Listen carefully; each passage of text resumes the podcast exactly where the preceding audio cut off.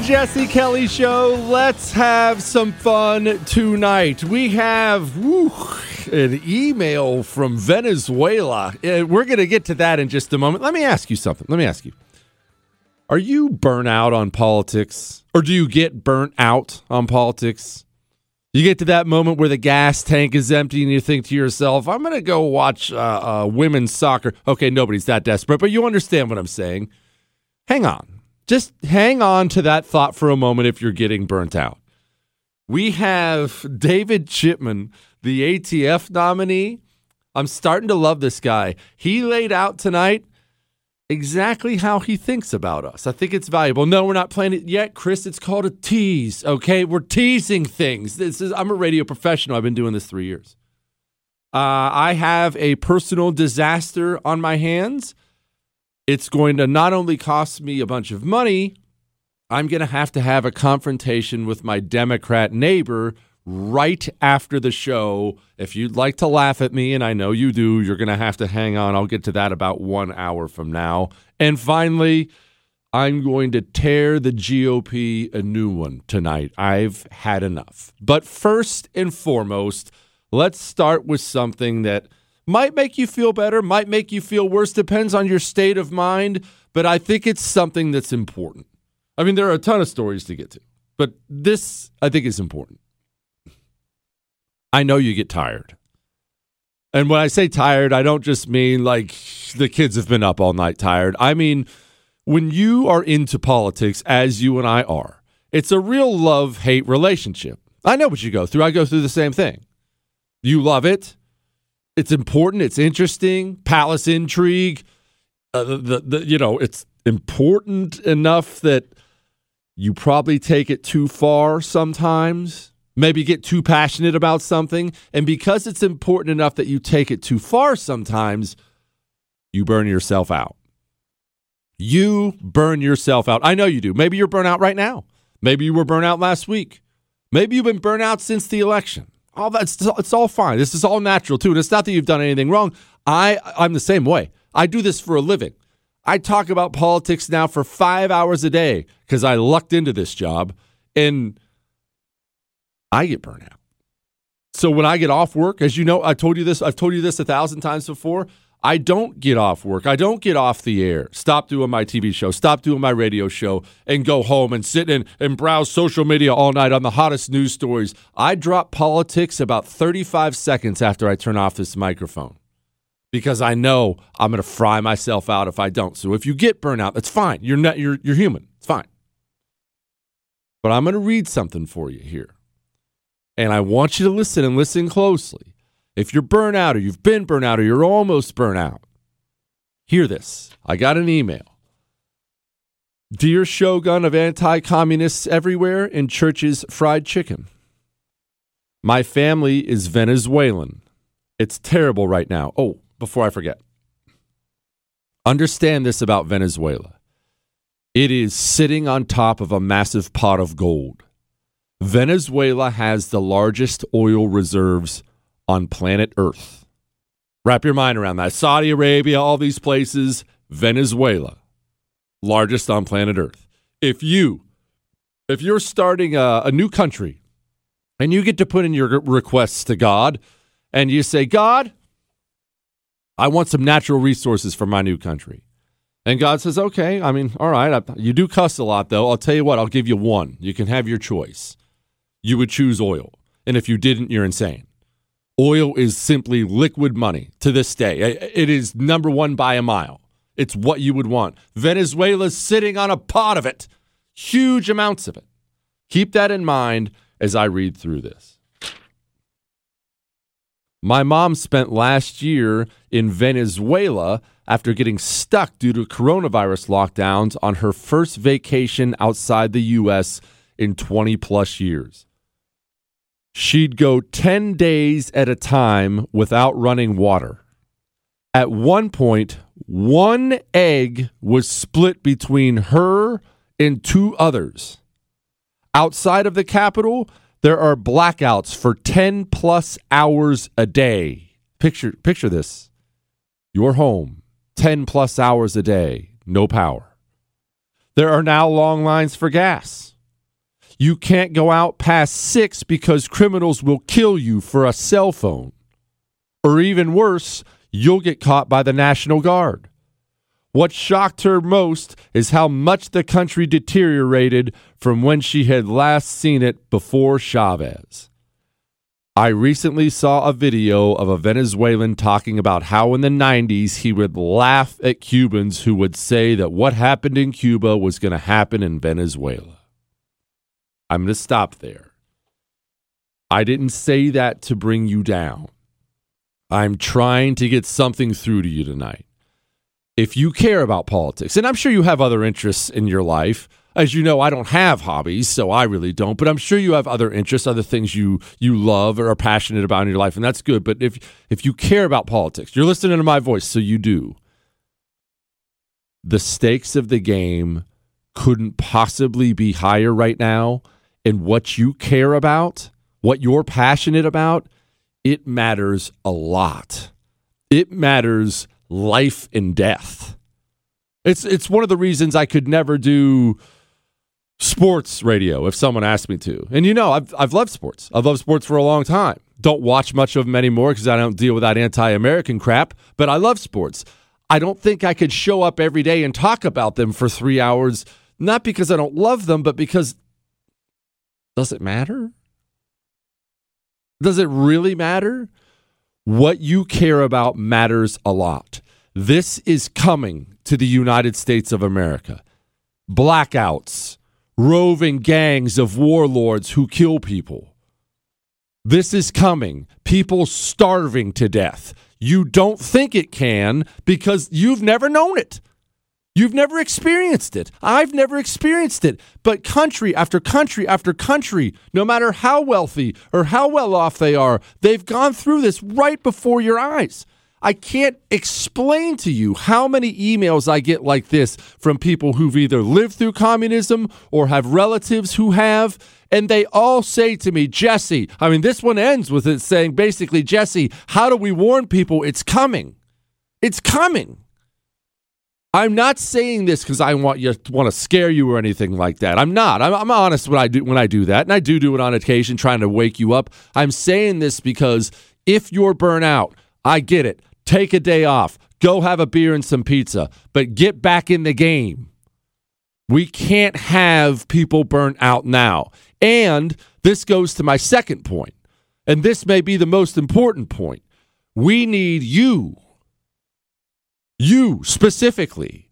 We have to have you. Why? Because the stakes of the game are high, as we just established, really, really, really, really, really high and we're losing. There's no question about that. That's that's not really debatable either. And the people who are supposed to be defending us, the people we rely on to defend us, are utterly useless in every possible way. Useless and weak, sometimes playing for the other team, and that's the worst case scenario. Best case scenario, most of the time, they're just eunuchs who are absolutely of no use in the battle to come. I'm looking at a headline right here Mitch McConnell, the most powerful Republican by a mile in America right now. Can't even imagine any senator would vote, wouldn't vote to va- uh, raise the debt ceiling. Mitch McConnell, you know what else he said? He said, get vaccinated or more lockdowns are coming. You just had the top Republican in America threaten you to go get vaccinated or, or they're going to lock us down again. That's supposed to be the guy leading us. That's supposed to be the guy leading the charge. He can't. If I sound mad, it's because I am mad. I'm tired of these worthless losers on our side who will not stand up and understand the stakes of the game. You're talking about the debt ceiling and vaccinations? Let's talk about people starving to death in America because it's coming unless we do something about it. I'm not done. Hang on. Feeling a little stocky? Follow, like, and subscribe on social at Jesse Kelly Show.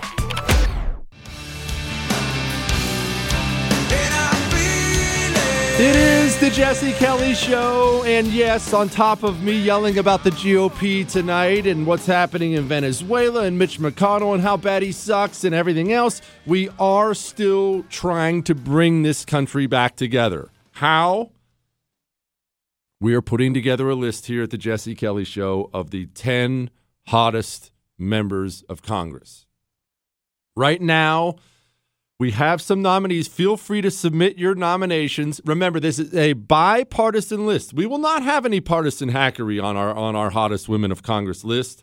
Boebert's number one. There's not there's not really a debate there. I say AOC is number two. Getting some pushback on that, but let's be reasonable. Ilhan Omar's on there. I'm get, people seem to hate Ilhan Omar, and I get that she's detestable. Come on, this is a purely shallow list. Ilhan Omar is on that list. Nancy Mace has got to be on there. This Beth Van doing or doing what, Chris? Can we get Tulsi on there? Is she still in Congress? Oh man, Tulsi would have not only been on there, she would have been way high up with the gray streak thing. Yeah, Tulsi would have been on there, but I'm sorry. This has to be currently serving members of Congress. Jesse at jessekellyshow.com. If you'd like to submit your nominees, we will bring this country back together. But one more thing. As I'm railing about Mitch McConnell, because McConnell's out there today talking about debt ceiling and get vaccinated or we'll lock you down today.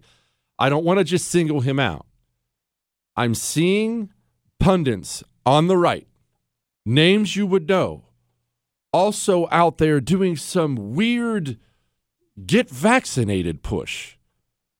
Is that the issue we're facing right now? And are we still doing this thing? How are we still doing this thing where we're pretending that coronavirus is going to l- wipe out life as we know it on the planet? We don't have to do that now. Even if you were one of those people who bought that early on, that's fine. Okay, I get that. It was a new virus. We didn't know what it was. But we have data now. We have a year and a half of data. If you're old, or especially if you're old and have pre existing conditions, yeah, you, you need to take some precautions. Yeah.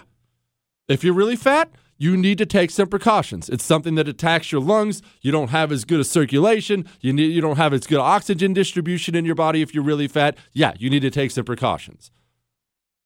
Other people are not at significant risk from coronavirus. That's not me being some conspiracy theorist. I have data I have data sitting right in front of me. Kids are at no risk, zero. I think the grand total of kids who've died in the United States of America under the age of 12, I don't know, I'm making this up because I don't do research for the show, but I think the number is 339. It's somewhere in there. In every one of those cases, there was some other condition involved. But yet we're still talking about should we send kids to school? How many masks should they wear? This is insane. And why is the right talking about this? I understand the left would be talking about this because coronavirus is the greatest thing that's ever happened to those power hungry scumbags. I get that. We have the Senate Majority Leader talking about it. We have several of the leading voices on the right talking about it. Make sure you get vaccinated. That's what we're dealing with here. Let me tell you something we're dealing with here. We're dealing with the remaking of America in several different ways. We have the Federal Bureau of Investigation. We talked about this yesterday. We have the Federal Bureau of Investigation setting people up to make it look like they were trying to assassinate a governor. That's what the story looks like now. And that's not according to me, that's according to BuzzFeed. The FBI looks like it's now the weaponized arm of the Democratic Party, and Mitch McConnell's worried about your vaccination status? We can't we can't have these people leading us. That's why I'm talking to you. That's why I tell you don't get burnt out.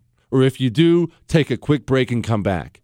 Because we're not we're not going to make it out of this with Mitch McConnell and people like that leading the way. We're not. We're not.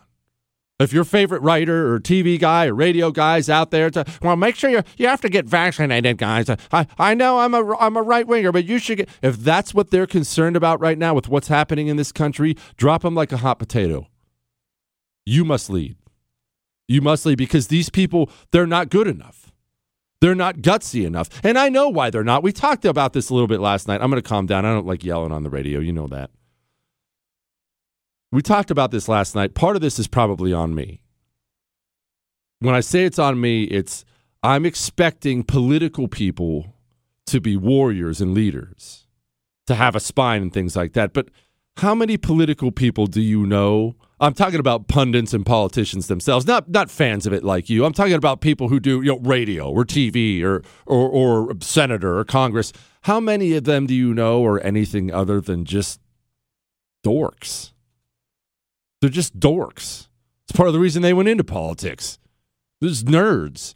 So I'm sitting here expecting leadership. You know, I, am expecting somebody to take the fight to them and go after them and, and talk about the seriousness of it and talk about what's happening to the country. But really, I'm, I'm asking too much of a bunch of dorks. That's, that's the truth. I'm, I'm not trying to be harsh, but I'm a harsh person. It, it's just the truth. Maybe I'm, I'm, I'm asking too much.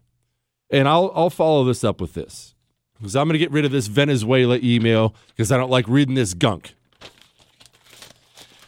if you're considering running for office, hear me out. Do it. And don't you dare sell yourself short because you think you have to work your way up to it or maybe take some classes or I don't know, I haven't read the Constitution enough. Get out there and run. If you want to run for school board, go run. If you want to run for state house, state senate, go run. If you want to run for U.S. Congress, don't listen to anybody. They pulled this with me when I tried to run. Don't listen to anybody who tells you, well, I mean, you should really wait your turn. We have state senator loser over here, and he's it's really kind of his turn. Forget his turn. It's your turn because you're the one who sees how desperate the situation is right now in the country. You're the one who knows we don't have any more time for dorks. You're the one who knows. If Senator Loser can't acknowledge that, then he's going to have to go sit on the sidelines after you beat his face in. He is. It's time for you to get involved. It's time for you to get involved in primaries. You don't you don't have capable enough people leading you for us to win this war. I don't like saying that. But you probably are capable enough. So you need to take over. Don't and don't do this thing where people do this all the time and I see this all the time. Don't do this thing where you somehow sell yourself short and make them seem too good. Well, I mean, I'm just a I'm just a housewife. You know who loves housewives? Everyone. Get your pretty face out there and run for office. Well, I can't do it, Jesse. I'm I'm just in construction. Okay. I did construction my whole life. Go run for office. You probably got more common sense than all the idiots in Washington, D.C. put, put together. Oh, Jesse, I don't have a degree. Rush Limbaugh didn't have a degree. Did he do any good for America? Did he lead generations? Get out there and fight because people like Mitch McConnell are simply not enough. They're not enough, and they'll never be enough. He's not going to wake up tomorrow and look down and find a pair. You're going to have to be the pair. So go get them. Now, race relations. Let's keep it light tonight and talk about race relations. Hang on. I'm picking up whatever's mine.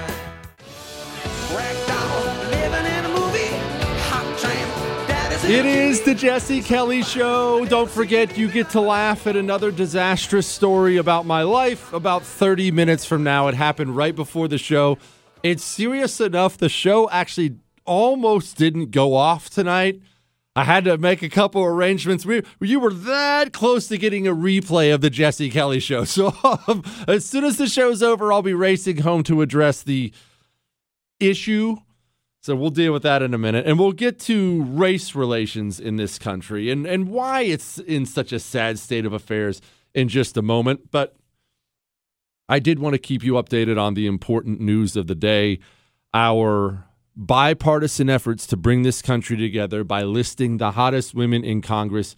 It is coming together nicely, if I say so myself. We have candidates. This is not in any particular order yet. We are still sorting through the field, hoping America can agree. We have Boebert, obviously, is number one. I don't think we have to keep listing that. There's not really a close second, but Boebert's number one. AOC is on that list. She's on the list. Don't yell at me because she has the IQ of a bar stool. She's on the list. Omar's on the list. Chris is Jewish, so he probably is not as big on Omar. And let's be assured, she wouldn't be as big on you, pal. But Omar is somewhere on that list. Gillibrand. We haven't talked about, was it Kirsten or Kristen Gillibrand? Definitely on there. Kyrsten Sinema is on there. Nancy Mace is on there. I'm getting text messages. You'll love this. I'm getting text messages during the break from female members of Congress adding names to the list. so they're all getting involved. Salazar is on there. Just just know, America, I will bring this country back together. All right? Now, let's move on to something that's not quite as fun. This is from Gallup. Ratings of black white relations at a new low. Two year, nine point drop in overall positive ratings of race relations. 33% of black adults, 43% of white adults say race, race relations are good. 40% of black adults say ra- uh, relations will eventually work out, down 14 points. Okay. I'm not going to go into all the nerd details of, of the, the poll. It's on gallup.com if you want to check out the details of it, but I'll simply say this. I have always been very comfortable talking about race. They say it's one of those things you're never supposed to talk about, right? That's probably why I find it appealing. I I, I enjoy it.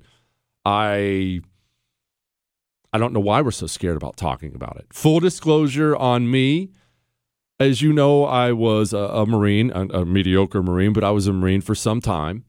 And my really my first introduction to really non-white people it's not like I'd never met one. They weren't, you know, animals on the Serengeti. I, I, just hadn't. In Montana, Montana used to be white as snow. It's changed a little bit now, but when I was there, uh, we had 1,600 kids in our high school. There was one black kid. Yeah, he was the running back of the football team. Uh, there was one black kid. So we just didn't, it was just not something I was around. But I didn't grow up in a racist family, so I didn't have any negative or positive, really, stereotypes going into it. Now, my dad, as, as you know, is uh, a bit direct, but I didn't, I didn't grow up in a household where I was taught to really hate anyone. My dad hated everyone. All right, anyway. So I get to the Marine Corps, and in the in that environment, like football players will know this. Any any sports guys will know this. Military guys will know this. This will sound familiar to you. You are all of a sudden shoved into an environment that is, especially in the Marine Corps, it's stressful uh, it's dangerous, and you're shoved in with people from all walks of life. And so, I mean, just in my unit, we look. There were obviously there were there were black people, there were Koreans, there were Japanese people, there were Mexicans, Guatemalans, there were Cubans, there were there was just there there were uh, Indians. I mean, people from India. There were there was there was something from everyone in my unit, and that, that's the same with any military unit. And the way we dealt with it, and maybe this is just a Marine Corps thing, I don't know. The way we dealt with it was we gave each other merciless amounts of crap about each other's race, religion, mother, you name it. Eh, eh, we said things to each other that would get every single one of us fired if any one of them came out today. And nobody cared.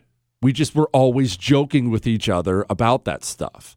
So the reason I'm so comfortable talking about it now is I have always talked about it. I'm not scared to talk about it. I don't view the pigment of your skin to be significant. A lot of people do. I don't. So that's why I'm comfortable talking about it. I think skin color activists, and there are many of them, black ones and white ones especially, there are many of them. I think you all look absurd because you're assigning value to something that does not hold value. Culture holds value. Mother, father, morals, things like that. These are things that hold value. I don't care what your color is. If you take somebody, black, white, green, whatever he is, and drop him as a newborn in a loving household with a mother, father, some siblings, and some food in the cupboard, that kid's probably going to turn out pretty good.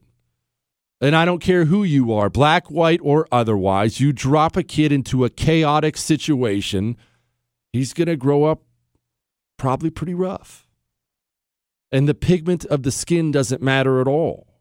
So that's why I feel so comfortable talking about race. And another reason is I'm a sociopath. So when I get hateful emails about this, or you're a white supremacist, or you're sucking up to this, or you're none of that bothers me at all. It doesn't bother me. It just does not affect me. However, I've watched, as somebody who's dispassionate about it, I guess I should say, I've sat back in horror and watched what the system has caused to happen in this country over the last year and a half, and it makes me sick to my stomach. I watched uh, especially in the wake of George Floyd's death. I watched every part of this system go out there and get highly invested in tearing the race relations of this country to bits. And the worst part is they were hugely successful. A lot of black people today hate white people who didn't two years ago. And a lot of white people today hate black people who didn't two years ago. Now, you'll hear a lot more from the black people because that's more uh, acceptable now. You know, the media will put those people on, and the white people won't say their hatred. They won't voice it now because you get you get your butt fired if you voice it. But these people talk in private. They talk. They talk to each other, and there's resentment there, and it's awful. It's absolutely awful what we allowed them to do to us. They played us like puppets, and we, we fell for it. We fell for lie after lie after lie, and we fell for it. Ah, oh, cops are out there hunting down black men for sport, for the color of their skin. There's not a single statistic that proves that's true at all. Not one. Not one. And yet, people went all in on that. And that caused resentment on the people who didn't go all in on that. And now we're, we're quibbling about race when the communists are destroying every single part of this country. And even the, the, the biggest the biggest scam of all of it is all the race people. The main the main uh, race supremacy group right now in the country is Black Lives Matter. I mean, they're just as bad as the KKK, except they have corporate sponsorship. They don't care about black people. That's the biggest scam of the whole thing. They don't care at all. The, a direct result of all their stupid defund the police rhetoric has been black people dying in droves in these big cities. Oh, that really helped out black people, didn't it? But yet it did it did work. And that's what bothers me is this stuff they pull all the time, it works. It got this person hating this person and this person's hating that person and I hate black people and I hate white people and I hate this and in the meantime, all the people who had power have more of it all the people who have all the money have more of it, while we're quibbling about skin pigmentation. I'm sorry, I don't view it as important. I'll never view it as important, and I think it's absurd when people do. Now, you want to know what does matter? The value of the dollar, dollar is currently being destroyed.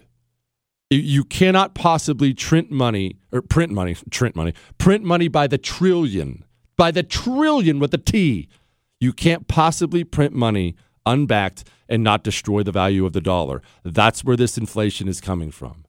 And they're not slowing down. They're not stopping. They're not backing off. There's not a single person who's destroying the value of the dollar who stepped up and said, Ooh, whoops, shouldn't have done that. Get some precious metals as part of your portfolio. Get gold and silver in your hand and Oxford Gold Group will put gold and silver in your hand. I can't stress that enough. Not a piece of paper, real gold, real silver. 833 995 Gold. That's 833 995 Gold. Make sure you tell them Jesse told you to call. They have promised me they will take care of my listeners. Oxford Gold Group, 833 995 Gold. Jesse Kelly. Back soon.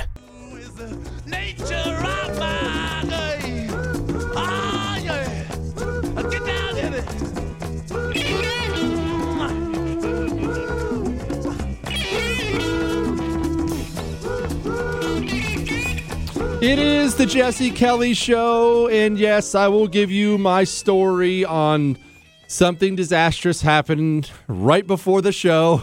I'll give you that in about 10 minutes from now. But first, I am enjoying, part of me enjoys the new breed of Democrat we have, the full blown communists, because they're so honest that all you have to do now is pay attention and they'll tell you exactly how they feel about you. It's why I talk all the time about, you've heard me talk a million times about a national divorce. I'm not kidding when I say that. And that's not some bit I'm doing for radio. I believe the country should break up. Now, I'm not naive. I don't think it's going to happen. It's definitely not going to happen tomorrow, I should say. It'll happen at some point. I think the country doesn't share common values anymore. And so, like I've said, If the dad wants to take the kids, move to the suburbs, get a white picket fence, go to church on Sunday, grill out burgers, and the wife wants to go tour with Metallica and do black tar heroin, there's no common ground. They have to they have to divorce. You have to separate because otherwise you're just going to kill each other if you stay in the same home. There's no common ground there. We don't share common ground. They despise us. They think we're the enemy. And I'll be frank because I don't just want to point fingers here. I despise them. Maybe you don't. I do. I do. I absolutely detest these people. I detest every part of their religion of communism. I know they hate America. I know they have a goal to bring America to its knees. Everything they do is aimed towards that, and they despise you because you're trying to stop them from doing it. These people despise you. Do you want to know? Do you want to know what your new ATF, well, he's not your new ATF chairman by the grace of God yet, but what the wannabe ATF chairman Chipman had to say? Do you want to know what he had to say? Listen to how these people think about you. And let me qualify this beforehand. The audio is terrible. It's actually not Chris's fault. But if you want to email Chris and blame it on him, that's fine. Jesse at jessekellyshow.com. Oh, and we still, we are able to take phone calls now, and you still can't have the number because I don't trust you yet. Chris played Chipman. In their mind, uh, they might be confident. They might think that they're diehard, ready to go but unfortunately they're more like Tiger King and uh, they're putting themselves and their families in danger. And so what I would suggest is for those people who were first time gun owners, if they did go out and buy a gun, um, I would secure that gun locked and unloaded and hide it behind the cans of tuna and beef jerky that you've stored in a cabinet. And, um, you know, only bring that out if the zombies start to appear. Um, and I don't think they are. You hear how they think about you? Do you hear do you hear the disdain, the mockery? Ah, you don't have a chance anyway. Hide it behind your can of tuna and beef jerky, loser. Uh, uh, what are you going to do? Pull it out when the zombies come? I love David Chipman. In fact, I think David Chipman should be the ATF nominee so he can run his stupid mouth for four years and you can continue to hear exactly how they think about you. Now, Chris, I want you to play this again in a second, but I want you to listen again. And you tell me, be honest, and maybe I'm wrong, be honest with me. What common ground do you think you're going to find with this person? In their mind, uh, they might be confident. They might think that they're diehard, ready to go. But unfortunately, they're more like Tiger King, and uh, they're putting themselves and their families in danger. And so what I would suggest is for those people who were first time gun owners, if they did go out and buy a gun, um, I would secure that gun locked and unloaded and hide it behind the cans of tuna and beef jerky that you've stored in a cabinet. And, um, you know, only bring that out if the zombies start to appear. Um, and I don't think they are. What if that guy takes over the ATF?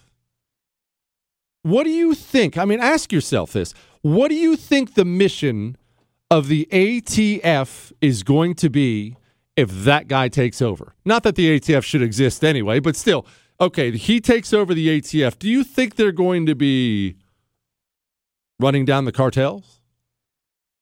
Do you think they're going to be chasing down Antifa? Black Lives Matter? Do you think they're going to be digging into the various terrorist cells that still exist on American shore? Or do you think they're going to be worried about you? Is a uh, law abiding gun owner a threat to public safety, in your view? Thank you for that question, Senator. Um, if the term law abiding means someone has lawfully possessed a gun, there are often occasions that that person then goes on to commit a violent crime. He's telling you exactly what he thinks. And this is why our rot has gotten so bad because these are the people who lead our organizations. Remember, you and I've yelled a million times about Christopher Wray, that loser who runs the FBI, talking about telling Congress, well, I mean, white supremacy is definitely the biggest national security threat uh, for domestic terrorism. Well, we laugh that off or we yell about it. You know, it, it's a five minute radio segment and then you move on to something else. But what you and I are forgetting And I'm just as guilty of this too. What you and I are forgetting is he doesn't just sit in front of Congress and talk like that. He sits in front of Congress and talks like that, and then he gets up and he gets back in his car and he drives back to FBI headquarters. And then he calls in the heads of his various departments. And that's what he tells them too. Why do you think the FBI continues to hound people from the right day after day after day after day? When's the last time you heard about the FBI infiltrating Antifa? They've been murdering and looting people for two years, five years? Did you hear about that big FBI bust for Black Lives Matter? They got some informants in Black Lives Matter since Black Lives Matter's killed a bunch of people. They got informants in there and took them down. Did you hear about that? Oh, no, you no, you didn't hear about that. Because it didn't happen. Because these guys in the Federal Bureau of Investigation, they sit down and they're not worried about Antifa. They're not worried about Black Lives Matter. These guys sit down and they're worried about you. Wrap your mind around exactly what that means. All right. It's time to liven this show up. You get to laugh at my pain. I have a disaster on my hands. Next.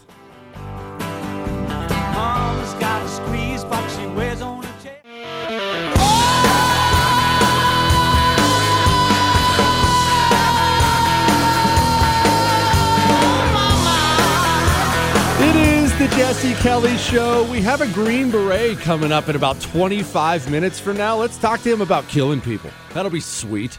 I'm not telling you his name, Chris. It's secret, okay? It's top secret. You wouldn't understand spy stuff like I do. Don't worry. We're going to go into this uh, Cuba stuff here in just a moment. Apparently, the D.C. mayor loves communism, and she's just laying it all out there for us to see. We have new podcast reviews in. If you missed any part of the show, you can catch the whole thing on iHeart, Google, Spotify, and iTunes. I have an email address you can email jesse at jessekellyshow.com. Your love, your hate, your death threats, all is welcome. I also have a phone number you can't have. You could call into the show and talk right now, but I'm not doing it. And I'm not doing it because I don't trust you yet. And this is what I mean by don't trust you. I'm sure your views are fine. I'm sure you're a fine person. But you will bore the audience to death if I let you on the air. It'll be, hi, Jesse. Uh, hello. Okay, okay. How are you? "Uh, I'm good. I love the show. Okay, I figured as much. You're still listening. When will you get to the point? That's what I'm worried about. And so, no, I'm not giving out the phone number. I might never give out the phone number. If I sound salty, I am. Why? Here's my situation. This happened right before I came on the air. There was almost no Jesse Kelly show tonight, which I know would have probably been the end of your world. So I can't risk that. What, Chris? So I can't risk that. But my home, I live in a Republican area, right? I'm in the Texas suburbs. So it's clearly Republican. I did that search thing you can do to see what percentage of your area is Republican or Democrat. 92% Republican. It is red, red, red where I am.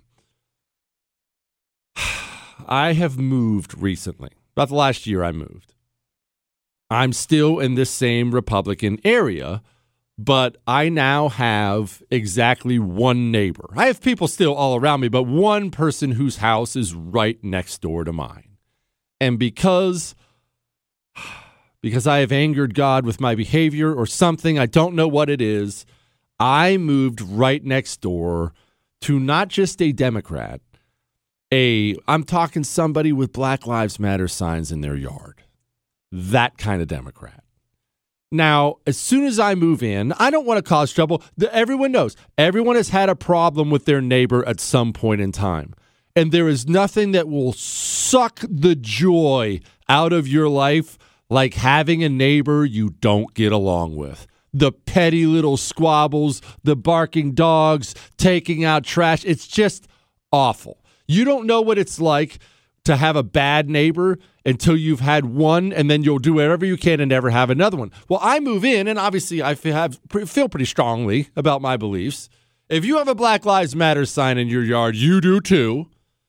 So I'm obviously concerned. I'm worried they're going to recognize me, know who I am, because uh, look, I'm a huge celebrity. Uh, what, Chris? I'm worried they're going to recognize me and it's going to cause problems. they do end up recognizing me. It's not caused any problems yet. There's tension there, but nothing that's the end of the world so far. Nothing that's the end of the world. I haven't egged their house more than once. Gosh. Anyway, there's tension there.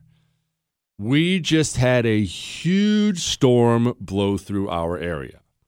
Normally would not be a problem, except we like our kids to get exercise. Why is that an issue? Well, because we like our kids to get exercise. Yes, they still play their video games and whatnot. That's fine, but we regulate all that. We put a trampoline in the back of our yard.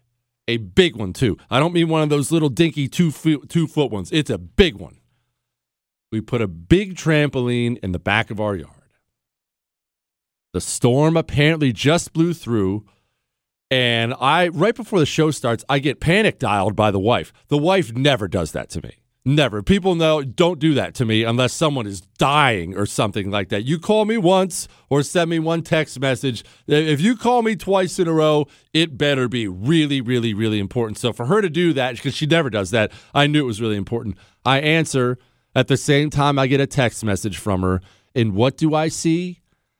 My trampoline has blown. It not only got lifted up by the storm, it went blasting through the shared fence I have with the Black Lives Matter neighbor. And now, currently, as we speak, as you and I are sitting here talking, as we speak, my trampoline is laying in the Black Lives neighbor, Black Lives Matter neighbor's pool. It's sitting in his pool. And by the time I get home, it's going to be A, raining, and B, pitch black outside. Uh, what exactly am I supposed to do about this? Am I supposed to go knock on the door? Well, I clearly have to knock on the door because I'm not getting shot. I can't just wander into his yard.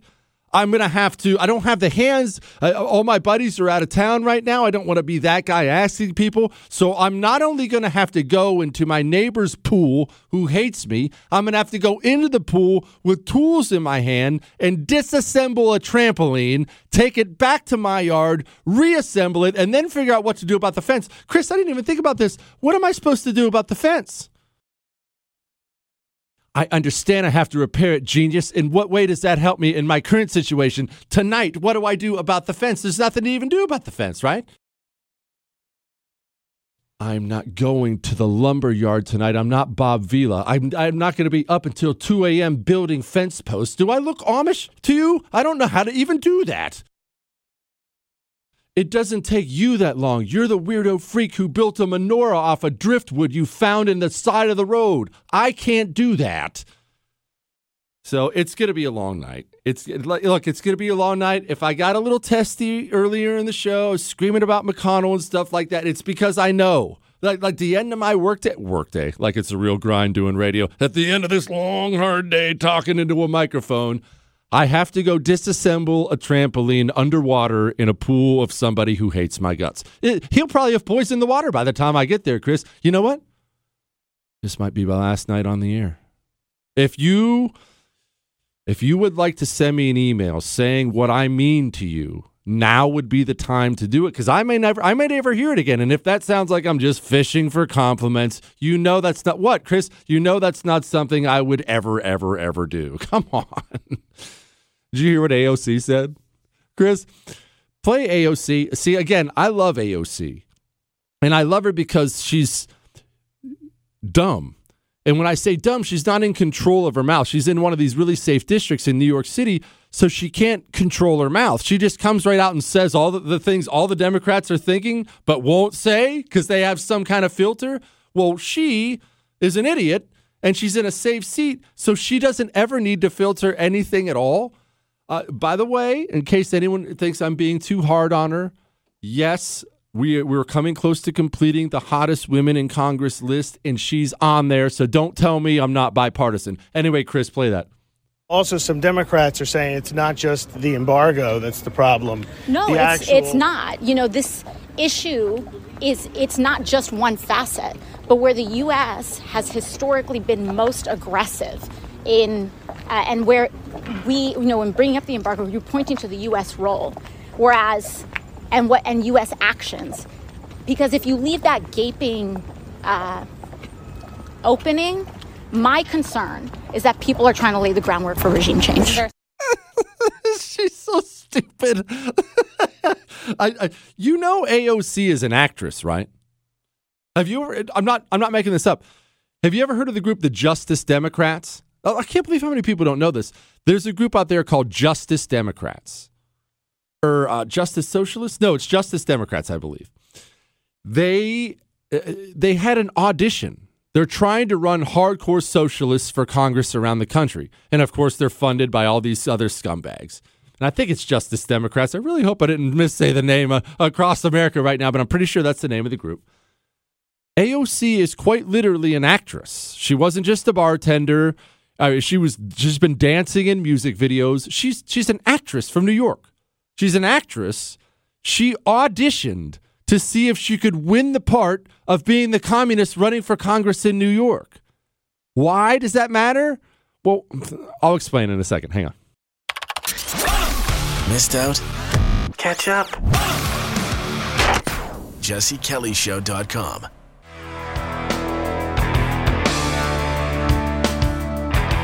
It is the Jesse Kelly Show, and let me ask you something really quickly. We have a Green Beret coming up about 10 minutes from now.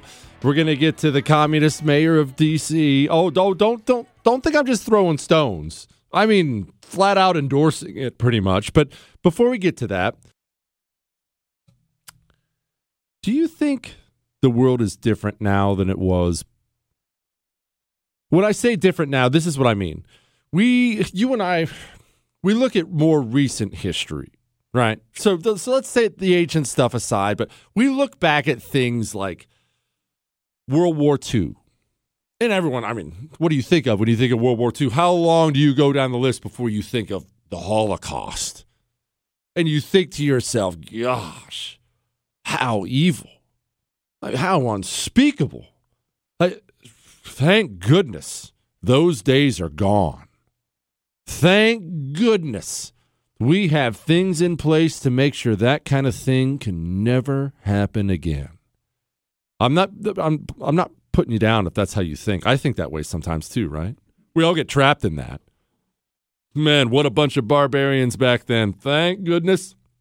Because of that horror, because of the horrors of the Holocaust, we will never stand by and let that happen again. Really? Are you sure?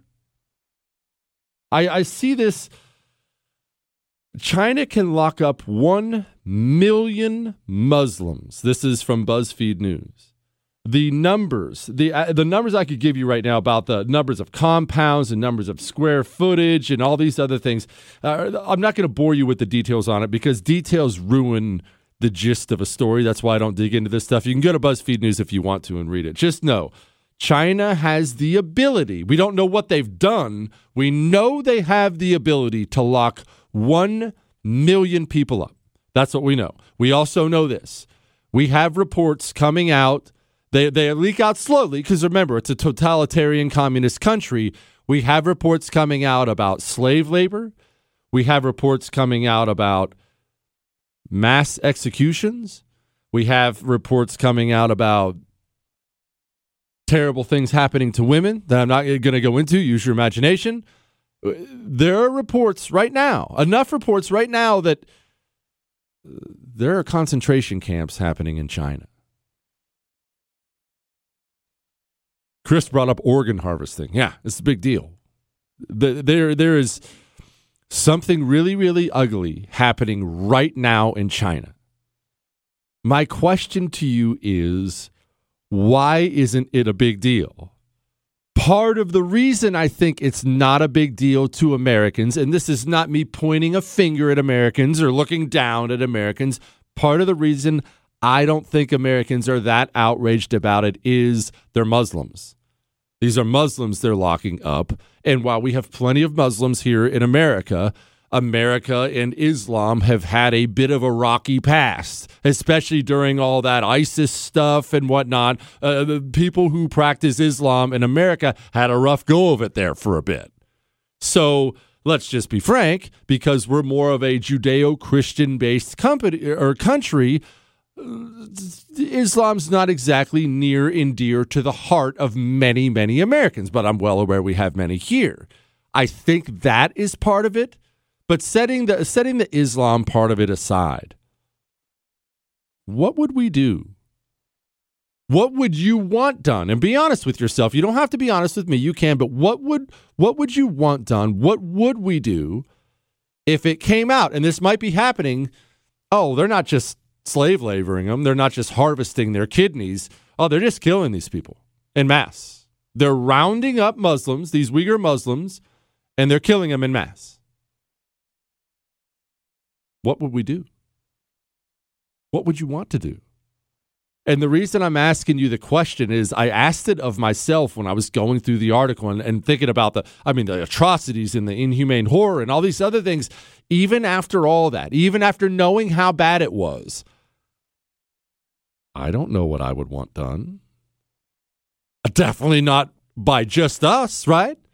If you're going to tell me uh, uh, a 25 country coalition is going to get together and storm into China and save these people, okay, that would be one thing. A bit of an extreme step, but okay. If you're going to tell me America should go over there, put our blood on the line and stop it, do you want that? Are you okay with that? The answer to that question is probably no. I can see you shaking your head. The answer to the question is probably no. So that gets me back to my original question I asked you. Are we different today? Would it be different today? Are we a more civilized place where these horrible evils can't happen? Adolf Hitler was alive today? You get word about Oh, there's a camp. Au- Auschwitz. Oh, man, there are a couple bad reports coming out about that. We don't have any confirmation, but man, we're got word there's some death and slave labor and stuff going on. That sounds really bad. We didn't do anything. Are we any different now? Are we really going to convince ourselves we live in a society now that's different? We live in a world that's different? The truth is, I think you and I have to accept we let it all go again. And that sucks, right? Because you think about you, you you think about the mistakes you've made in the past. You personally, us as a country, you think about the mistakes you've made in the past, and you want to tell yourself, man, whew, never again. I am not doing that again. That is the last redhead I am ever gonna date. You'll date another one. You know you will. That soulless ginger will walk in the room and you'll go date her. You will. The truth is, people don't change. The world doesn't change. And the really, really hard question is this what could we do about it if we wanted to? Uh, you understand the military situation between us and China, right? No, I'm not going to sit here and tell you China's military is better than ours. But we can't invade over there. We can't get to them because of their long range missile capability. Our Navy will be at the bottom of the sea before we get there. Now, the, the good news of that is they can't get to us either for the very same reason. Our long range missile capability is simply too great. But if we woke up tomorrow morning and we found, let's set aside the Muslim part of it because I do think that taints our view. If we woke up tomorrow morning and found out there were a million Jews in a concentration camp in China, and they were being killed, would we do anything? The answer is no. The answer is no. And the truth is, if you're being honest with yourself, unless you unless you have a, a obviously Jews of America would be all about it because they remember exactly what happened to their people, but the truth is there wouldn't be popular support with the American public to do anything we wouldn't do anything, we couldn't do anything, and the mere suggestion of doing something, it would be met with, ah, they're probably okay. Or you try to convince yourself, like people did before, I'm sure it's not that bad. My point in this was people don't change, the world doesn't change. We're going to talk to a uh, Green Beret. He's running for Congress next. I want to know what he thinks about Afghanistan. He lost his wife in Afghanistan. Let's talk to him about it. Let's talk to Joe Kent. Hang on.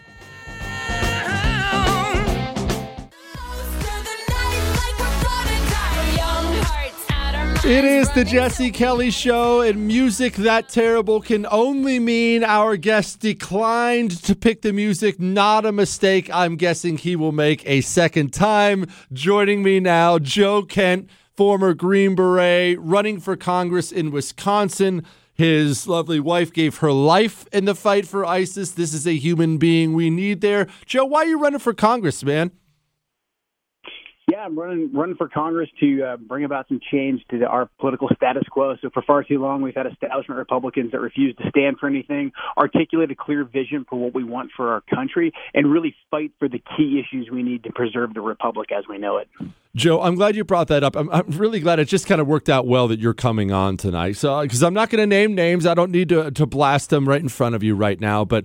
Republicans, uh, pundits, and politicians consistently lack a spine. And what I said earlier was it's my fault because most of these people are lifelong dorks. And I'm expecting a lifelong dork to go be a warrior when really he's just a dork in Congress now or a dork with a TV show. Instead, we need more people like you.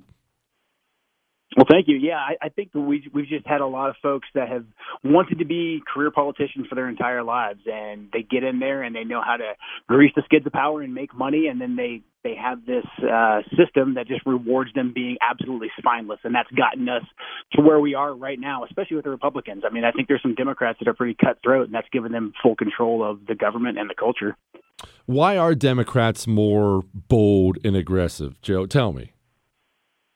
Well, I, I think they, they definitely played the long game and they got control of the media, the culture, the education. I think that was absolutely key. But they do a good job of really getting into lockstep much better than conservatives, Republicans do. They can put out their messaging and they get all their members kind of marching to the same uh, the same beat of the same drum. I think. Um, and Republicans have just been Republicans really don't like getting called names like racist or hey, you guys are coming in too aggressively. And then Republicans immediately flinch and start to compromise compromise and cave in places where Democrats never would, especially with cultural issues, you know, especially with uh, control of, you know, the economy or uh, what's going on with our schools, our border, you know, the list goes on. Joe, we don't want Republicans to be hive mind lemmings, like you just brought up, but at the same time, it does hurt us that it seems on important issues we scatter and go a hundred different ways. They're united, so we lose. What's the appropriate, you know, what's the appropriate middle ground there? You know, I think we just really have to look at what's been successful and what hasn't. I mean, President Trump was you know a change agent and he came in very forcefully and very strongly. But you you you can argue in 2016 hey is this going to work? But we saw real results during the Trump administration on, on all fronts. And what happened with our economy the way he started to bring back manufacturing we actually saw working class wages rise between 2017 and right before covid. Foreign policy president Trump decisively used the military but then attempted to get us out of these foreign wars that have just gone on forever and, and cost us so much in blood and treasure. So I, I think right now we really have to go with the America First agenda. And that's not because I think it looks good on paper. That's because it's actually worked. It's actually produced. So the GOP talking points that really only benefit country club Republicans and their donor base, we just have to cast those aside. And I, and I think really at this point, mock and ridicule them and flout the record of the America First agenda. hey, Ben. Joe, are we. Are we winning when it comes to remaking the GOP? I understand we have a long way to go. I get that. I understand we need a lot more Joe Kent's in Congress. I get that. A lot fewer Kinzingers, a lot more Joe Kent's. But it does seem like we are slowly but surely remaking it into a party that does stand for something. Yeah, the good news is I do believe we are winning. So I'm primarying in Washington State. Jaime Herrera Beutler. she's one of the 10 impeachment voters. I beat her. She's an 11 year incumbent. I beat her in individual contributions in fundraising this uh, this last hmm. quarter. I actually did double what she did in individual contributions. She's got some PAC money coming from spineless GOP Republicans led by Kevin McCarthy. So Kevin oh. McCarthy is funding five of the impeachment voters. So he's slapping the base of the America First movement in the face and saying, "Hey, I want you guys just to be quiet and go away now that Trump's gone." So he's going to he is going to fund the people that certified the election. We know there was all kinds of problems with even outright fraud that's coming to light, and then voted for the impeachment of Trump. He a- he acted like he was you know outraged by that because he still wants to be in the good graces of Trump, but then behind Trump's back, he goes and he funds Jaime Herrera Beutler. But the base out there where I am in Washington State and throughout the country, they've they've really rewarded me in individual contributions because they realize the GOP is the thing of the past and America first is the future. I just want to be clear here, Joe. You're running against one of the people who voted to impeach Donald Trump. I just want to make sure everyone's clear on that.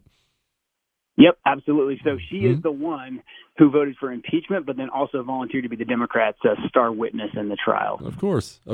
Well, Joe, it, there's probably nobody in America I would say is more qualified to have a strong opinion or an opinion of any kind on Afghanistan. 20 years, we're now pulling out. It's clearly not going well there, which is the least surprising thing in the world to anybody who knew. What what what's your thoughts on it? Yeah, you know, uh, I my bar for success is so low that I'm just glad uh, you won't hear me talk very many say many, very many good things about the Biden administration, but I'm glad he just pulled the trigger and started getting all the troops out of there. I hope they continue that process and we're out of there as soon as possible. Look, the bottom line is this would have been the exact same result had we done this right after the Taliban fell in 2002 instead of chasing instead of staying there and doing uh, nation and re- nation building. We should have just pursued Al Qaeda into Pakistan then and not even bothered with that. So we need to be out of Afghanistan. We need to be out of Iraq we need to be out of Syria. There's look, there's not going to be a happy ending. You hear all the pundits say like, "Oh my God, it could be so much different." Like, yeah, coulda, woulda, shoulda. There's a there's a bunch of different ways that we can analyze this, but we're not going to fix it. I mean, the whether we stay for another 20 years, we leave tomorrow, the end result is the same. Afghanistan goes back to what its history is, and it's it's a conglomeration of warring tribes. What's Pakistan? What are they? I don't think people realize what a disaster Pakistan is in a nuclear power disaster.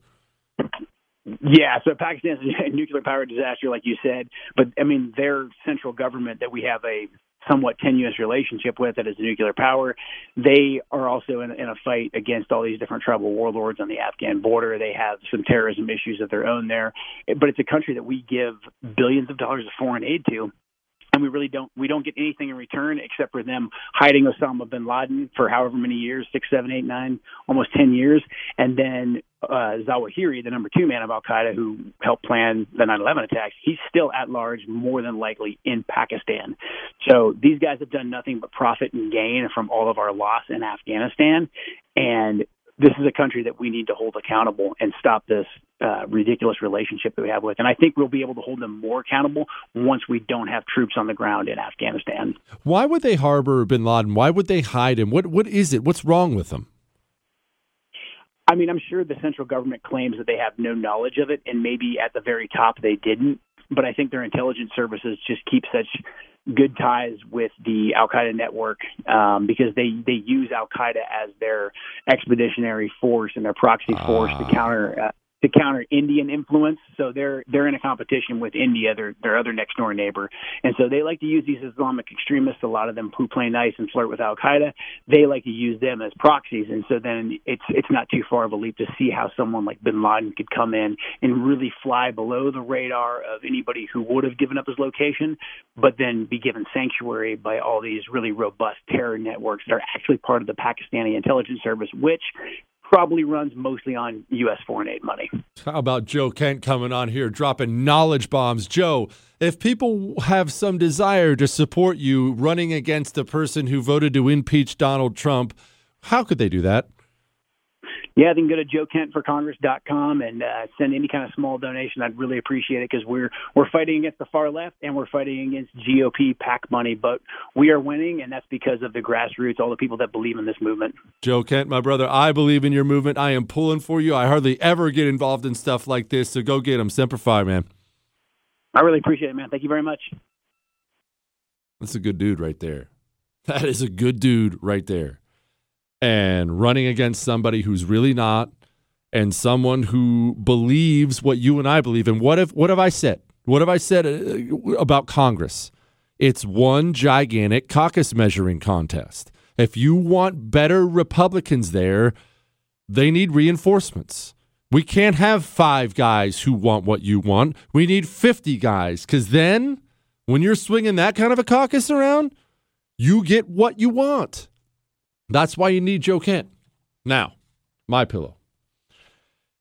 How often have you said to yourself, I'm never supporting that company again. I'm never supporting that company. I'm canceling this channel. I'm canceling that channel. Because I, I know I say it all the time. I am worn out by corporate America hating America. I don't just love my pillow for the quality. They're they're obviously known for the quality. They have a 60-day money back guarantee for a reason. I love them because they still care enough about this country to praise it. That's stinking awesome. And they have a steal for you right now for my listeners.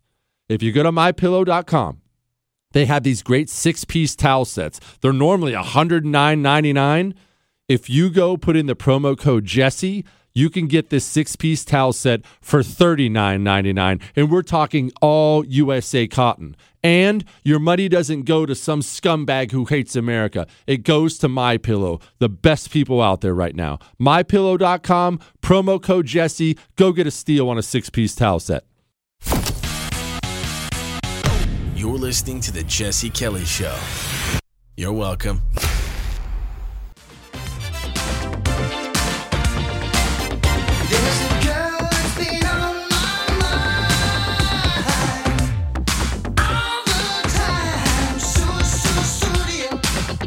It is the Jesse Kelly Show. Well, with when the commies are taking over America, do you want to know what the GOP leaders worried about?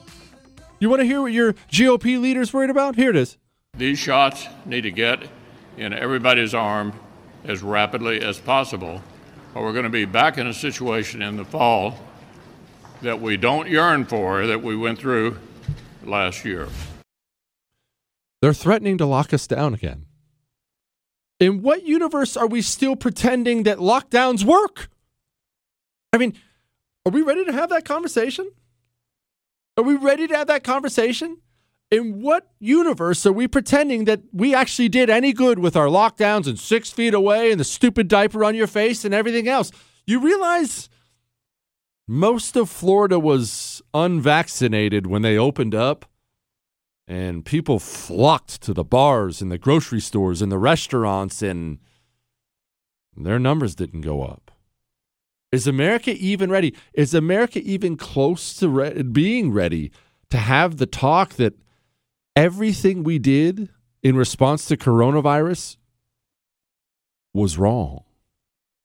That we added trillions of dollars to the national debt unnecessarily that we wiped out more small businesses than I can count unnecessarily, that we violated the civil rights of more Americans than have ever been violated before unnecessarily, that we ruined the mental health of more kids in this country than has been done in ages. I still have healthy teenage boys walking around my neighborhood with masks on outside are we going to accept that what we did killed people in droves? You see those overdose numbers from last year?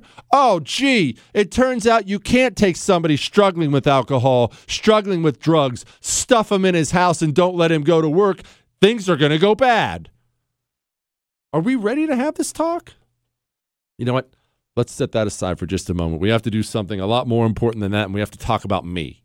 If you mi- what, Chris? If you missed any part of the show, you can catch the whole thing on iHeart, Google, Spotify, and iTunes. On iTunes, leave a five star rating and leave a review talking about how handsome I am, like these ones. So handsome, I can't let my wife hear your voice. That's the title of it. What, Chris? He's being honest. Jesse, you're the most narcissistic and least humble person I've ever heard speak a word, and I love it. You handsome, magnificent man, you. The new format is amazing. Keep on keeping on. Single handedly raising the troops to fight commies. That's how it's done right there. That is how it's done right there. Oh, and I don't want to keep you in suspense at all. We have completed our list, our list that will bring America back together, our bipartisan list of the hottest women in Congress. I will reveal the entire list, including the rankings, about seven minutes from now. This will bring us back together, I have no doubt. And we're not going to catch any blowback for this. Let's get to some emails. Jesse, the menu whisperer Kelly. Let's just be clear about something. Well, before I go to this email, I have a very special talent. I can look at any restaurant menu, even if I've never eaten there before and I can pick out the best items on the menu. Chris is rubbing his head right now, but he's actually gone out to eat with me before, and I nailed it. I nail it every single time. I don't understand why I can do it. No, most geniuses can't understand why they're geniuses, and they can't they can't explain why they're geniuses. I'm a menu genius. I'm the menu whisperer. And I go out with people and they think I'm just being arrogant when I tell them, because I will. I'll tell people all the time. When we sit down to eat, I'll tell them, just order what I order. Rarely do people listen. They of course want to, no, I, I don't I don't want to get that. I want to get the fish. And then my food comes and their food comes, and you can see it all over their face. They know. They know. Now, lots of times they won't admit it, but you can tell. You can tell they're dying, dying just to have a bite. Uh, to their credit, many people, though, will say, I should have listened to you. I should have just ordered what you ordered because I'm the menu whisperer. I think it's, uh, I think it's God given. I don't. Th- what, Chris? I think it's God given. I don't think you're just. I don't think you can acquire these skills if you have some deep down desire to be a menu whisperer. There aren't many of us. God didn't make many of us, and I don't think.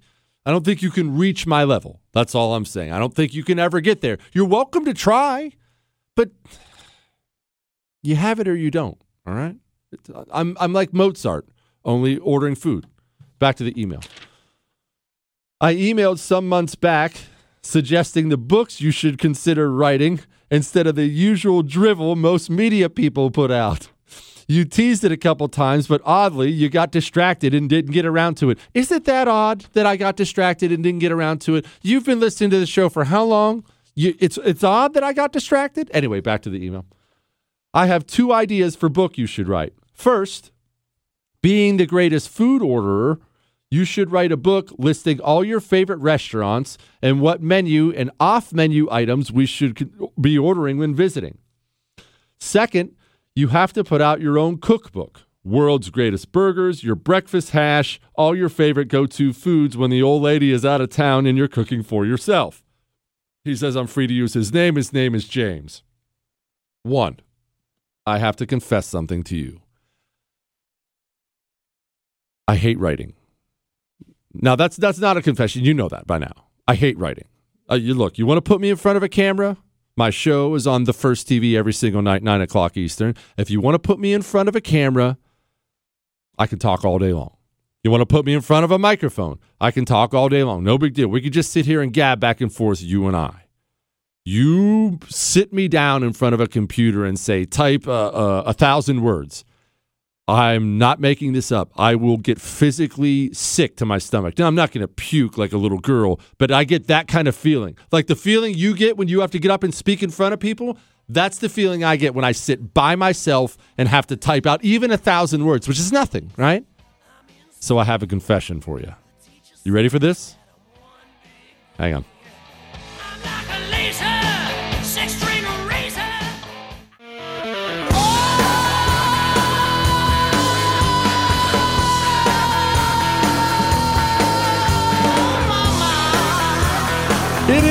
Jesse Kelly Show, and it is confession time. And yes, I'm going to get to this COVID with the border crossers here in just a moment, but bear with me. We have a couple housekeeping items we have to take on first here on the Jesse Kelly Show. One, I'm going to get to my bipartisan, bipartisan list that will bring the country back together where we list and rank the hottest women in Congress. I'll get to that in a moment. But I have a confession. The email was about a book. Jesse, write a book. Jesse, why didn't you write a book?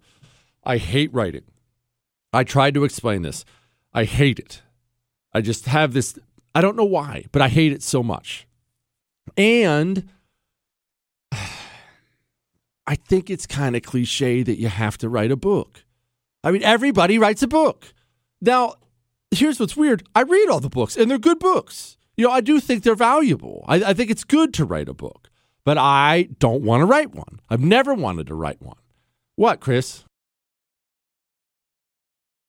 I understand I got started writing articles. That's different, dork. I just had to sit down and make myself do it. I didn't have any money. I was trying to get my name out there. So I wrote some articles and I realized people liked them and whatnot, especially because I don't do punctuation. We didn't learn that at community college. Either way, I'm going to have to write a book.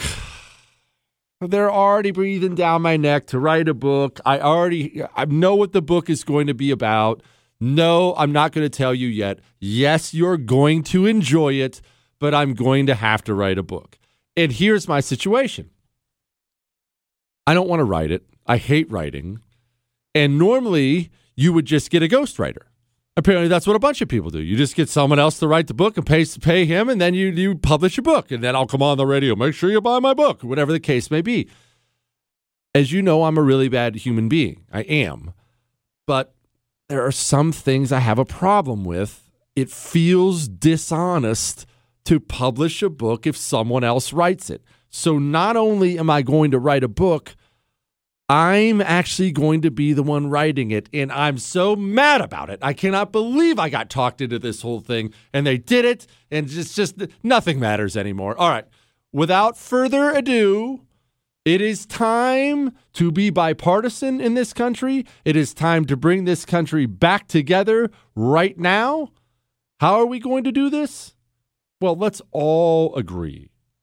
There are some real dimes in Congress we have decided on the Jesse Kelly show that we are going to do an annual list. You know what? Because it'll be the same list every two years, I take that back. Look, we're kind of, we kind of do the show on the fly. Every two years, we're going to do a list of the hottest women in Congress. And we are going to rank them too. We stand for something on this show. And you're not going to be partisan about this, and I'm not going to be partisan about this. So I don't want any emails from you, Jesse at jessekellyshow.com, telling me, oh, you can't include this person. She's a communist. Yes, there are some communists on my list. I understand that. Look, they're going to be too skinny if they ever take over anyway at some point in time. Let's, without further ado, let's begin with number 10. Gillibrand, or Gillibrand, however you say it. The senator now, I'm struggling with some of the personality aspects here, but let's be frank, especially for a U.S. senator, she warrants being on the list. Chris, do you have any you have any issue with Gillibrand? It's, see, he didn't have a big issue. Okay, look, and again, we're not dealing with the Norwegian bikini team here. We're dealing with Congress, so you're going to have to grade this thing on a bit of a curve. Okay. Number nine, this is going to be one I know I'm going to get pushback on. Number nine, Ilhan Omar. I don't care what you say. Chris has a huge problem with her. I think it's because he's Jewish and therefore she probably wants him dead. I say Ilhan Omar belongs on the list. Yeah, I realize that there's that whole married to her brother thing that kind of eh, takes away from it, but Ilhan Omar is on the list. Number eight, Senator Marsha Blackburn of Tennessee. She probably deserves being on the list for if for no other reason than that Tennessee accent. Don't act like you don't love that Tennessee accent. It's awesome. Number 7. This is one, I'll be frank with you, I didn't really realize this person existed, but unquestionably on the list. Julia Letlow She's from Louisiana. Looks like got a beautiful family, mother of two. Julia Letlow's on the list. Number six, Kyrsten Sinema. That's senator from Arizona. It's actually funny. I believe if you do an internet search out there, there's a search on her Twitter account of her blasting me by name a long, long time ago when I ran for Congress. Because remember, I ran for Congress in Arizona, and I think she was a state representative or state senator at that time, Kyrsten Sinema. Number five, Maria Elvira Salazar. I wasn't aware of this one. It's actually really funny. Uh, a couple female members of Congress texted me when I was putting together the list and said, said Salazar needs to be on the list. Number four, this is embarrassing because I don't know how to say her name. Beth Van Dune? Duyn? D U Y N E. Look, we don't put a lot of thought into this thing. Beth Van Duyne, definitely on the list. Number four, or number three, I'm sorry, Nancy Mace. Nancy Mace has to be on that list. Number two, AOC. And it's not exactly, there's not exactly a ton of suspense when it comes to this last one. Number one's Lauren Boebert, and it's not particularly close. Now let's move on to less serious stuff. oh, I don't know, the Secretary of State John Kerry working with our mortal enemy to tackle climate change. Chris, I want you to play number four, and I want you to remember this. China is building a new coal plant about every 15 minutes. That's an exaggeration, but they are. They're building a new coal coal plant. I think it's every year. Every year, China is building a new coal plant. China doesn't care about global warming, climate change. China doesn't believe in it, doesn't care about it. China wakes up every single day, eating, sleeping, and breathing, destroying the United States of America so they can take over the world. Keep that in mind when you hear uh, Secretary of State Doofus here talking about China. I, I am uh, friends, genuine friends, and I admire the work that Xie Zhenhua has done in China, and many of you know him. And I look forward to working with China. I'm sorry, what?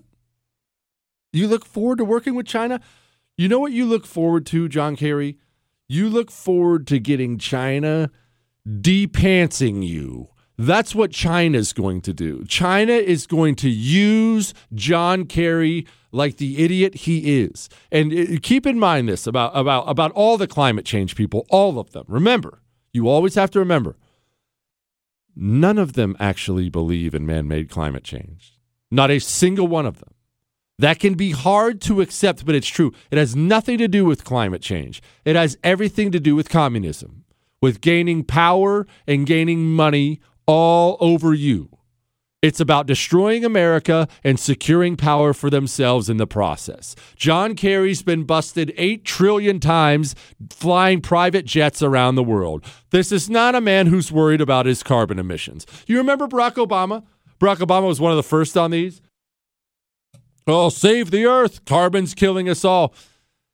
And then he flies his personal pizza chef. I think it was from St. Louis. He flew his favorite pizza chef from St. Louis by himself out to the White House to make him a pizza. That didn't prove that Barack Obama was a hypocrite. It just proved that Barack Obama doesn't believe in climate change. And the Obamas are still out there whining about climate change. They just bought an $11 million mansion on the ocean do you think they bought an $11 million mansion on the ocean because they think the polar ice caps are melting? None of these people believe in it. None of them. On that issue, pollution, I understand that you came here with a private jet. Uh, is that the, an environmental way to travel? If you offset your carbon, it's the only choice for somebody like me who is traveling the world to win this battle. Of course, for somebody like him. No, no, you you need to be poorer. Don't you dare drive that SUV. We're gonna, we're not done talking about this. We're going to talk about what they really believe. Do they believe in COVID too? Let's address that. Hang on. Jesse Kelly. You're listening to the Jesse Kelly Show.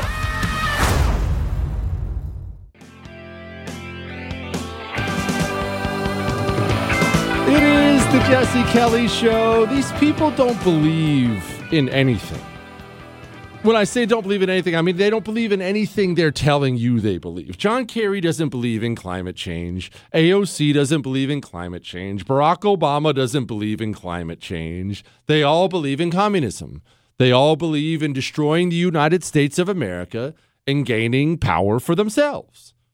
That's all they believe. It's right here. The, the Guardian sums it up nicely. Freedom means nothing when COVID cases are soaring.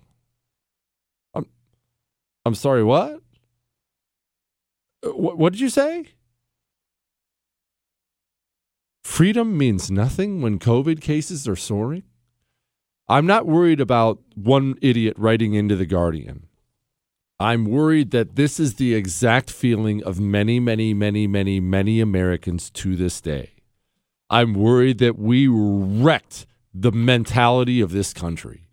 How many Americans out there today, maybe you're one of them, how many Americans out there today honestly believe the solution when a virus breaks out is to violate everyone's freedoms and shut down the economy?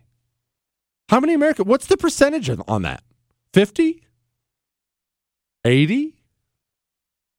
What are the percentages? Whatever they are, they're high enough now this is going to kill us. And none of these people care about coronavirus. None of the people telling you to panic, none of them care. You have Barack Obama out there, Joe Biden out there, Nancy Pelosi out there, shoot, Mitch McConnell out there. Every single Democrat in the country get vaccinated, get the vaccine. We may have to lock down again. This is a disaster. How how worried is Joe Biden about coronavirus? Gee, I don't know. COVID soars 900% among illegals caught in the Rio Grande Valley. That's from the Daily Wire. Joe Biden is so worried about coronavirus. He's so deeply, deeply concerned about this deadly virus that's going to murder us all if you don't get the vaccine. That he has our border wide open and people are pouring into this country with coronavirus. None of the people telling you to worry about coronavirus are themselves worried about coronavirus. They simply know they can dangle that word out in front of you, violate your freedom, enrich themselves, empower themselves because we proved it to them. We proved it to them. We spent a year telling these people you can do it. Go ahead. Scare me badly enough and I'll go home, daddy government. Tell me, is it safe to come out yet? No one's no one's still dying out there, are they? I mean, I want to live in a world where nobody dies. So uh, should I hide at home and watch more Netflix? Can't you just print me more money and send me a stimulus check and I'll hide at home and watch Netflix? I don't understand why we can't do that forever. They used our fear against us. Now, maybe not you in particular. I hope not you, but even if they did, they used your fear against you. It's not just what happened, though, that has me concerned.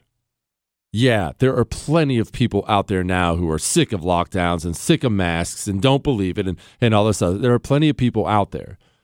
But are there enough people out there who realize they're going to lie about something else again? Why? Because we just proved to them that we will let them do whatever they want to us if they lie about it. I'm not worried about the last thing as much as I am the next thing. Are you ready for the next thing? And no, I don't know what the next thing is going to be. I don't have any idea. No one does. But I do know this there's going to be a next thing. Because all the powerful people in this country and in this world, they all sat back for the last year and a half while they slaughtered their own population. They all sat back and got rich and powerful. All of them. Let me ask you something. Do you think you think China dislikes coronavirus? China sat back and watched all the all the Western powers, all of its all of its enemies kill themselves over it. Okay, so China obviously loves it. You think Joe Biden hates coronavirus? The only reason that pudding brain is sitting in the White House is coronavirus. You think Dr. Fauci hates coronavirus? You think these mayors, governors, I think Gavin Newsom, Lori Lightfoot, Nancy Pelosi, Bill de Blasio, you do do you think any of these people, even one of them, hate coronavirus? Or do you think they look back on the last year and a half and say to themselves, man, that worked out pretty well? That worked out really well. Well, if you think that's what they're thinking, and that is what they're thinking, they're going to do it again there's going to be another thing. And I don't know what it is. Maybe it's another disease. Maybe it's this, that. There's going to be another thing where they scare you bad enough. And someone's going to dangle it out there, and the media is going to run with it, and the politicians are going to run with it, and the actors and actresses are going to run with it, and half the pastors in this country are going to run with it, and all the professors are going to run with it, and the sports stars are going to run with it. And soon this thing is going to run away from us again, and it's going to feel really, really real like it felt last time. It's going to feel like we're all going to die. You're going to have to be strong enough next time to resist. If you weren't strong enough this last time, fine. Look, we can't remake the past. Look, if we could, I'd remake a lot of things about mine. We can't remake the past. So set it aside. Learn from it, though next time, when the next thing comes, and it will come, you had better be strong enough to swim against the tide. You had better be strong enough to stand there and join forces with the other people who are, are willing to stand with you and say, no, this is insane. The reason we destroyed ourselves over coronavirus It's not because of the left. And this is hard for people to accept. The left is always going to do power hungry, mad things. The reason we lost the coronavirus wars is because of the right. I know that's tough to accept. I know it is. Dr. Fauci worked for Donald Trump. There were plenty of Republican governors, Republican congressmen, Repub- Republican senators, Republican pundits in the radio and TV and in writing who were all pushing that coronavirus panic button early on. So don't you dare think I'm singling out Trump. It was the right who didn't hold the line. And oh, yeah, they woke up. They, they, they caught on to the scam like they always do. They caught on to the scam at the exact moment it ceased doing us any good any longer. Once the horse was out of the barn, once the narrative had been set, this is a deadly disease, it will kill millions unless we go home and hide under our beds. They waited until that narrative was set and then they stepped up and said, "Wow, man, these these lockdowns are actually hurting people." I had no idea. I thought we could just pause the economy like a TV remote, and then whenever we wanted, we could unpause it again, and then it would work.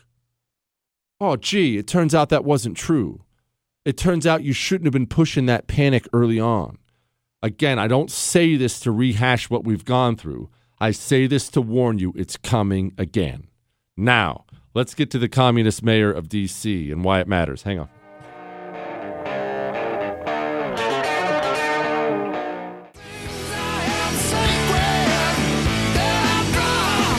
It is the Jesse Kelly Show, and let me tell you, people are thrilled about our bipartisan list of hottest women in Congress. This one's called Jesse Ilhan Omar. My word, barf.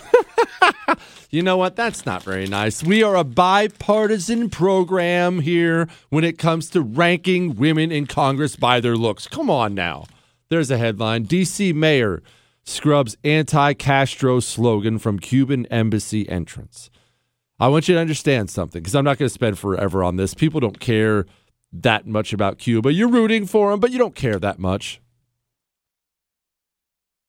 Black Lives Matter is still painted on the same street where they power washed off the Cuban Cuba Cuba Libre or Libe or something like that. I don't I don't speak Cuban, all right. But it, in all seriousness, we have a communist as the mayor of our nation's capital. How crappy is that? What what a sad state of affairs that is. Th- th- think about Washington D.C. And I know you think about politicians, but all the monuments and museums and cool stuff there, and we have a daggone communist as the mayor of D.C. And what does it say as an American politician now when you're comfortable openly being a communist? Shouldn't that be the ultimate mark of shame? Shouldn't it? The ultimate mark of shame. But look, people don't have shame anymore, especially on the left. Did you see what this Michelle Beckley said? Michelle Beckley, I know you don't know who that is. She's one of the Texas Democrats who fled the state. She she put up this on social media. My name is Michelle Beckley. I'm one of the brave Texas Democrats who came who came to DC to fight for voting rights in my state.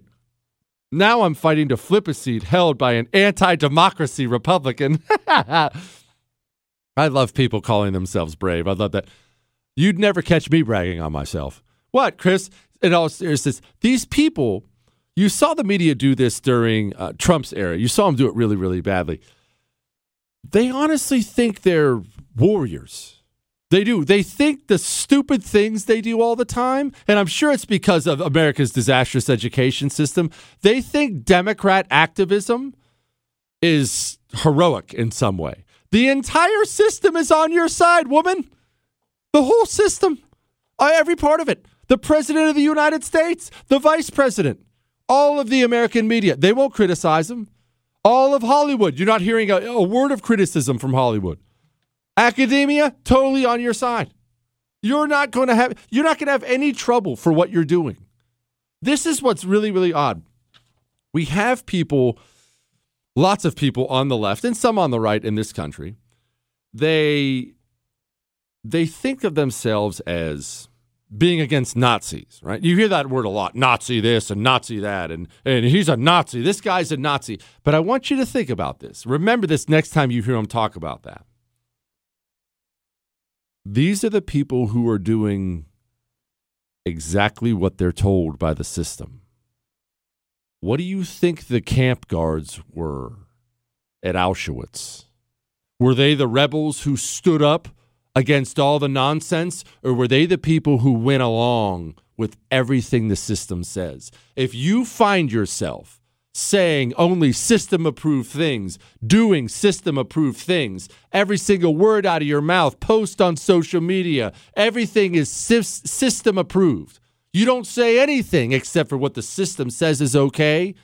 You know the difference between you and history's monsters, be them Nazis or anything else? time and location. That's the only difference between you. That's the reality of it. And what I've what have I been telling you about being on the right? Being on the right has been traditionally because it's more of a uh, Christian side. Being on the right has been a rule following side. Ah, we, we, but law and order, follow the rules. Times are changing so fast and the system is running away from you so rapidly, if you're on the right and you actually want to stand for something, you're going to have to be comfortable becoming a rule breaker. Is that something you're going to be able to do? A lot of people, and this is one of those things you're born with or you're not. It's easy for me to say that because I'm a natural rule breaker. It just it comes natural for me. Somebody like uh, my wife, it's a lot harder for her. The speed limit says 45. My wife drives 45. I'm, I'm driving 65. If the sign says do not enter, my wife doesn't enter. I look and think if I want to enter or not. You understand? And I know a lot of you are nodding your head because that's who you are, and I get it. That's going to be a struggle for you in the future because the rules, they're all going to be against you very, very soon, if they're not already. And you're going to have to be comfortable breaking the rules. Are you comfortable? If you're not, you better get there or you're not going to make it. You're not going to make it. If you're only going to say system approved things and do system approved things and follow the system rules, you're useless. You're going to be useless in the days to come. And you don't want to be that. I don't want to be that. You're going to have to get comfortable being uncomfortable. And that sucks, but it's true. Here's an email. Your story about road trips with your dad was hilarious. He hates fun. I can't imagine the torture of complete silence. You know, it was more than just the road trips. I told this story yesterday. People think I'm kidding, but when I dig into the details of it, they realize I'm right. My dad legitimately hates fun. We would take these long road trips, four five hour hunting trips. And not only was there not really any talking, my dad's not the talkative type, there was no music allowed. I would reach over and try to turn on the radio or a tape, and he'd turn it off. I don't want to listen to that crap. And so I would just sit there by myself in silence, looking out the window. But it went way beyond that. Uh, amusement parks. I think I maybe went to two my whole life. When we were a when I was a kid, they took us to my folks took my sister and I to Disney World. This is back when Disney World was really cheap. They took us down to Disney World. We still joke about it to this day. My dad was miserable the entire time, and we practically ran through the entire park. He just didn't want to be there. I don't want to go on fun rides and do fun stuff. Movies. Probably the reason I love movies so much to this day, and part of the reason I'm so bitter about why Hollywood sucks now. I love the movies. My dad never took me to the movies. I think my dad probably took me to the movies once or twice. Why wouldn't you like to go sit down and eat buttery popcorn and eat candy and drink soda? Because it's fun and that's what he hated. that's probably a big part of why me, Jesse the Oracle Kelly, is so messed up to this day. Hey, Chris, it's working out. All right. We have this huge national show that we're absolutely not going to get kicked off of now that we made a list of the hottest women in Congress. I heard you talk about the hot Congresswomen. You mentioned AOC, some Republicans, and Omar. Omar is hideously gross looking woman without her head covering. I was up all night thinking about that comment and worrying. Next, you will say the mayor of Chicago, Lightfoot, is special. You better read some magazines. It's funny you should brought that. It's funny you should bring that up. Hmm, Chris, do you want to tell him or should I? You know what? I'll go ahead and tell him, Chris. One, you're wrong about Omar.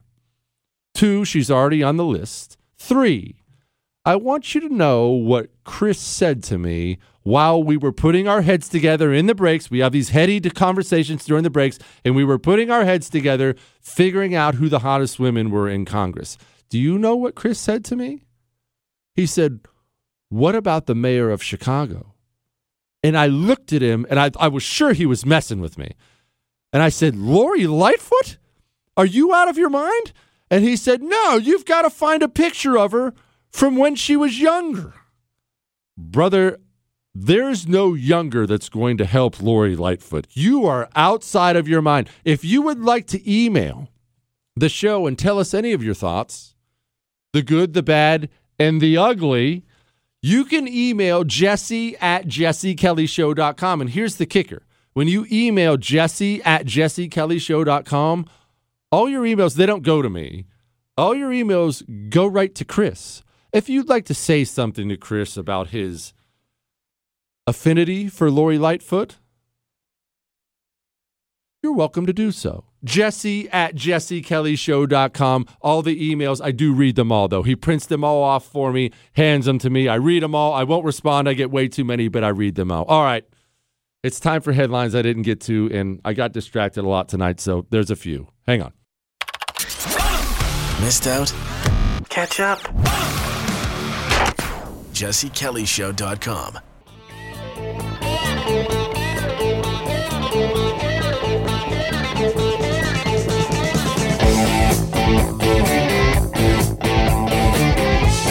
It is the Jesse Kelly Show. And before we get to headlines, I didn't get to, which I realize if I had to say that sentence over again, I probably would. But before we get to that, Joe Biden is doing a town hall with Don Lemon. Now, Joe Biden and Don Lemon together on the stage, I realize is not exactly what you would call a meeting of the minds, if you will. So I was I was hesitant, you know, to, to tune in at all. I thought, man, I, this is going to be a disaster.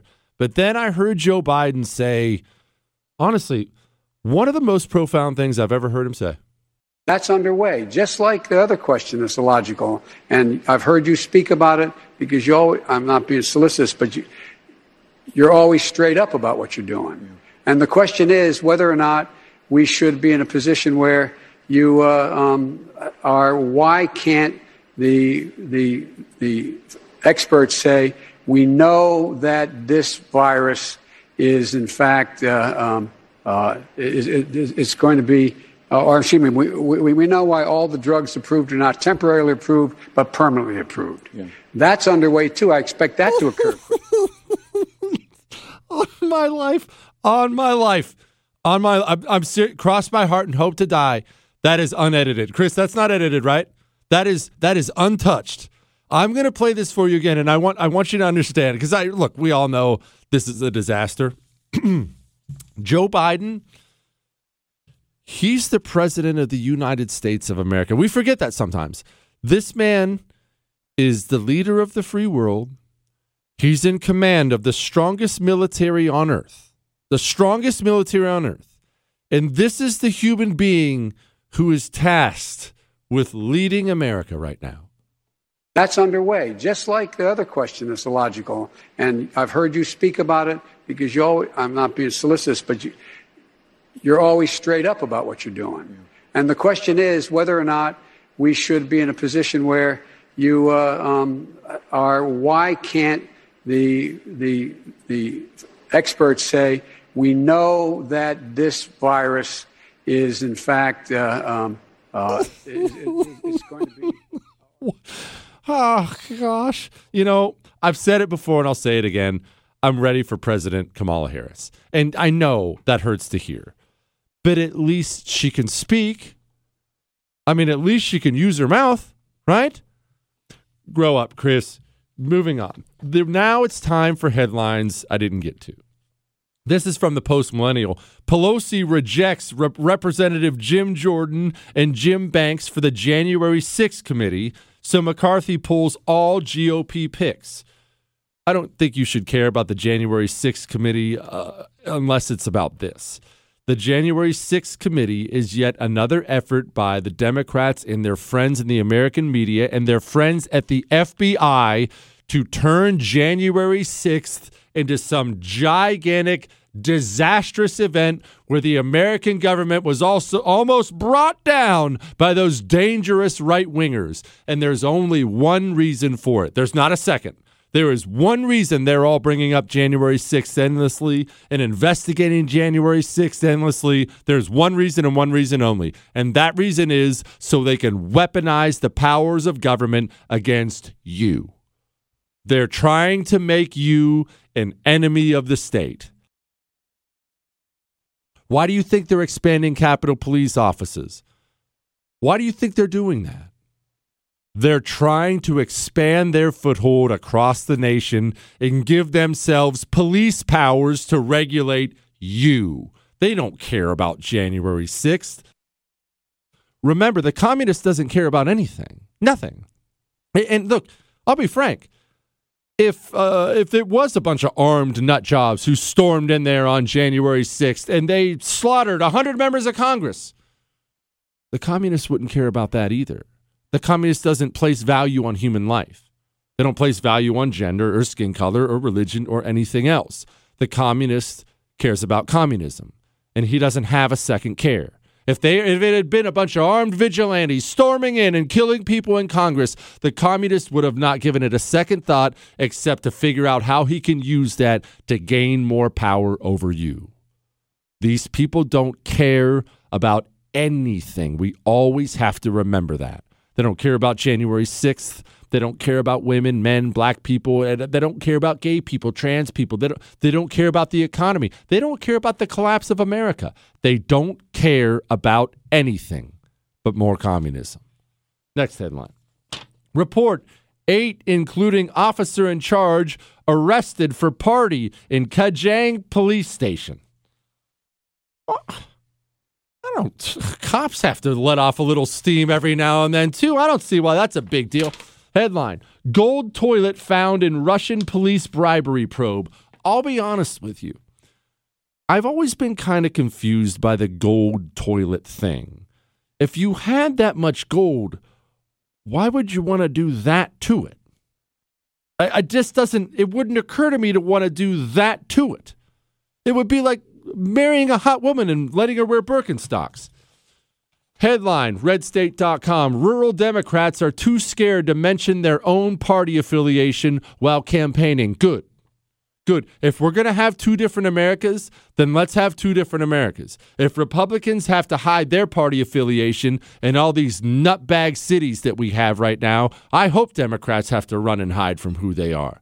I hope they I'm tired of the the I'm too scared to say who I am foot only being on ours. It's time for them to be worried now. It should be worrisome if you're a Democrat trying to wreck people's freedom. I'm glad they're worried about it. Well, I got to about four headlines, and the headlines I didn't get to. Thing I got distracted, Chris. Sometimes I get distracted. look, we had to listen to the to the president. He was articulating everything we needed to know about COVID.